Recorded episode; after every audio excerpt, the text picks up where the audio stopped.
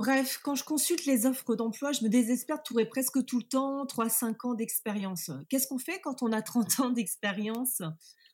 En fait, j'ai la pêche, je me sens compétente, je pense que je présente bien, ce qui n'empêche pas beaucoup de recruteurs et même de recruteuses de se permettre des remarques désobligeantes sur mon âge. Je suis Claire Fleury et vous écoutez le second épisode de PLAF, le podcast dont l'objectif est de faire entendre et de combattre les discriminations dans l'emploi subies par les femmes dès l'approche de la cinquantaine.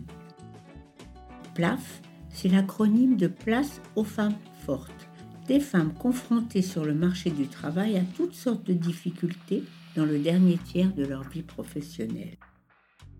Cet épisode est particulier car exceptionnellement je n'ai invité personne. Je voudrais aujourd'hui vous expliquer comment je suis arrivée à ce sujet et partager avec vous les découvertes que j'ai faites en préparant ce podcast. Je travaillais sur la situation particulière des femmes de 50 ans et plus au chômage et au travail et je suis tombée sur l'actualité économique brûlante et sur les blocages culturels et sociaux qui caractérisent la société française, les stéréotypes persistants sur les seniors et les femmes et les inégalités femmes-hommes bien persistantes elles aussi. En fin d'épisode, je vous dirai aussi qui je veux interviewer et comment je pense programmer les différentes thématiques. J'en profiterai au passage pour me présenter. Tout d'abord, commençons par le commencement comment je suis arrivée à ce sujet?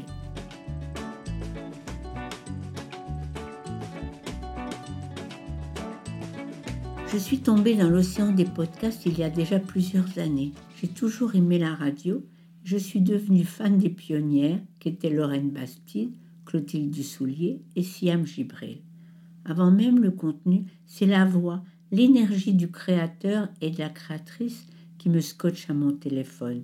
Et ensuite, c'est la variété des rencontres et des sujets qui me sortent de mon univers quotidien. J'ai une vie plutôt tranquille, je suis retraitée, entourée d'une famille nombreuse et d'un réseau d'amis. J'ai des habitudes un peu routinières pour me forger des opinions. Alors, écouter des podcasts, c'est vivre des aventures lointaines, me sortir de Télérama et de France Culture, partager de belles histoires et des trajectoires de vie, et être bousculé bien souvent par d'autres points de vue. De là à imaginer une seconde de faire un podcast moi-même, mon expression naturelle, c'est l'écrit. L'oral est très difficile pour moi. Il m'a donc fallu un événement déclenchant qui s'est produit en octobre dernier. Je suis bénévole, accompagnatrice de chercheurs d'emploi dans une association qui s'appelle Solidarité Nouvelle face au chômage. Le principe à SNC est d'aider les chômeurs à sortir de leur isolement et à reprendre confiance en les accompagnant sur la durée. Les accompagnements se font toujours en binôme. En octobre dernier, la permanence d'accueil de SNC à Montélimar que j'assurais était désespérément vide. Quand une femme s'y est présentée au milieu de l'après-midi, elle était très soignée, avait la cinquantaine et quelques traces de fatigue sur le visage. Depuis deux ans qu'elle avait quitté la région parisienne pour suivre son mari, elle n'arrivait pas à retrouver du travail. Elle était diplômée, avait une expérience professionnelle confirmée, multipliait les démarches et était prête à accepter un poste moins payé. Et pourtant, impossible, impossible de se faire recruter. Elle en était tombée malade. Nous retenions nos larmes, elle et moi. Des Valérie, en dix ans de bénévolat, j'en ai rencontré beaucoup, des cadres et des non-cadres, des mariés, mais plus souvent encore des femmes vivant seules, des femmes de toutes origines, malades ou en bonne santé, certaines ayant perdu tout espoir et d'autres qui voulaient profiter de cette dernière partie de leur carrière pour réaliser leurs rêves. Sur le chemin du retour, au volant de ma voiture, en traversant le Rhône, j'ai eu comme une illumination. Ces femmes au chômage, épatantes, courageuses, complètement invisibles, je pourrais faire entendre leur voix sur un podcast. Dans la lumière de la fin d'après-midi d'automne, en roulant à travers la campagne, le projet après-corps. Quand je suis arrivée à la maison, j'avais déjà trouvé le nom PLAF, Place aux femmes fortes. En novembre, c'est le confinement numéro 2 qui nous est tombé dessus. Occasion pour moi, coincée derrière mon ordi en hiver et à la campagne, de commencer à lire des études sur l'emploi des seniors en général et l'emploi des femmes seniors avec un E en particulier. Au fil des mois, j'ai élargi à des articles et à quelques émissions de radio. J'ai trouvé des infos sur des sujets brûlants qui m'ont passionné, tels que le défi du vieillissement de la population, l'orientation scolaire sexuée, la structure genrée des emplois, la prédominance de la pauvreté chez les femmes, les inégalités femmes-hommes, la société patriarcale et enfin l'impact du Covid sur l'emploi des femmes. Du côté des podcasts, j'ai été surprise que si peu de podcasts traitent d'emploi. J'en ai trouvé, mais pas beaucoup. Vous trouverez leurs adresses dans les références de l'épisode.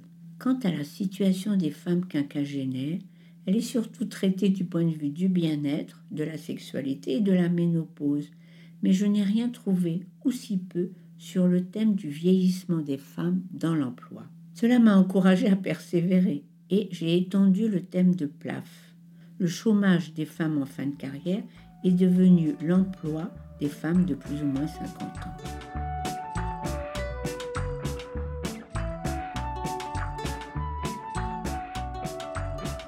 J'en arrive donc au second point de cet épisode.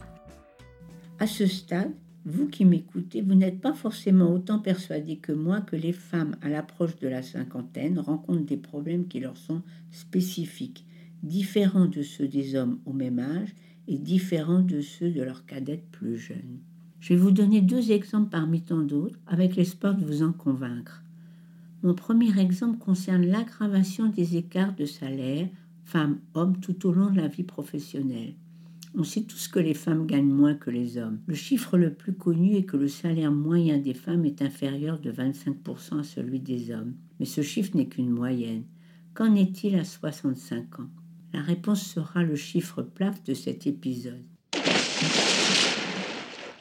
L'écart de salaire entre les hommes et les femmes s'est aggravé et est alors de 64%. Il y a des explications à cette aggravation des inégalités salariales femmes-hommes et je ne manquerai pas d'y revenir dans les épisodes à venir. Il y a au moins quatre raisons. Les femmes exercent des métiers qui recourent massivement au temps partiel. C'est la première raison. Les femmes s'orientent sur des professions mal valorisées et donc beaucoup moins bien rémunérées. Elles ont souvent des ruptures de parcours dans leur carrière. Ça, c'était la deuxième et la troisième raison. Enfin, le déroulement de leur carrière est beaucoup plus lent. Les conséquences sont lourdes pour elles. Elles forment les gros bataillons des travailleurs pauvres et dans le secteur privé percevront des retraites inférieures de 40% à celles des hommes. Et maintenant, un second exemple qui prouve que dans le domaine du vieillissement comme dans tant d'autres, la situation spécifique des femmes doit être prise en compte. À l'heure des débats sur la réforme des retraites, la question du maintien dans l'emploi des salariés les plus âgés doit être sur la table. J'évoque ici l'aménagement des conditions de travail et la prise en compte des maladies chroniques et de l'usure professionnelle. Or, ces maladies et cette usure ne sont pas les mêmes pour les deux sexes, car ils n'exercent pas les mêmes métiers. J'ajouterai que leur vie hors du travail n'est pas la même. Si on pense à la prise en charge des tâches familiales et la responsabilité des parents dépendants dans le cas particulier des femmes de 50 à 65 ans. C'est ainsi que les troubles musculosquelettiques et le stress sont beaucoup plus répandus chez les femmes que chez les hommes, plus répandus et plus souvent ignorés. J'en étais donc là. J'étais partie de l'idée de faire entendre les voix des femmes qu'on n'entend jamais, des femmes ni jeunes ni vieilles et s'exprimant sur le sujet du travail, et je me trouvais avec une longue liste de sujets passionnants à illustrer et à analyser. Pour compliquer encore un peu plus, je m'étais convaincue que les seuls témoignages des femmes en galère ne reflèteraient pas la réalité du marché de l'emploi. En France, il y a une multitude d'intervenants sur ce marché, dans les entreprises, les associations, les collectivités territoriales et les structures publiques. Des salariés, des entrepreneurs indépendants, des bénévoles, tous s'attachent chaque jour à innover, rechercher des solutions et soutenir les personnes au chômage ou en reconversion j'avais l'impression que c'était impossible de ne pas leur donner la parole à eux aussi.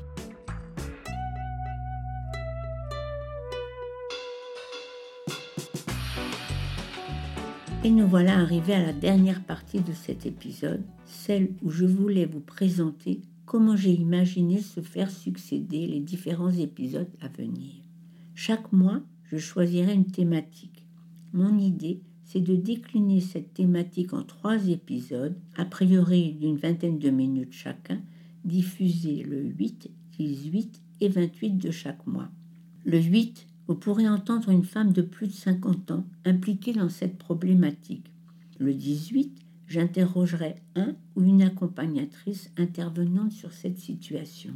Le 28, j'interviewerai un ou une experte, une universitaire, une militante qui décryptera les faits et nous proposera des solutions. Pour que vous compreniez mieux, j'ai deux exemples en projet à vous donner. En Ardèche, une commune voisine de notre village va déposer un dossier pour bénéficier du dispositif Territoire zéro chômeur longue durée. S'ils reçoivent l'agrément, je voudrais interviewer pour le 8 une chômeuse de longue durée désireuse de se faire embaucher, pour le 18 une responsable d'association participante au projet, et le 28 un des responsables au niveau national de l'initiative Territoire zéro chômeur. Je pourrais aussi choisir la création d'activités comme thématique mensuelle. Par exemple, j'envisage l'épisode du 8 avec une future créatrice, celui du 18 avec la responsable d'un incubateur pour entreprises créées par les plus de 50 ans. Le 28, pourrais interroger une représentante du Haut Conseil à l'égalité entre les hommes et les femmes. Ce Haut Conseil milite pour un accompagnement plus soutenu aux créatrices. Il souhaite aussi que les fonds du plan de relance soient investis dans les secteurs d'activité où travaillent majoritairement les femmes, ce qui est loin d'être le cas actuellement.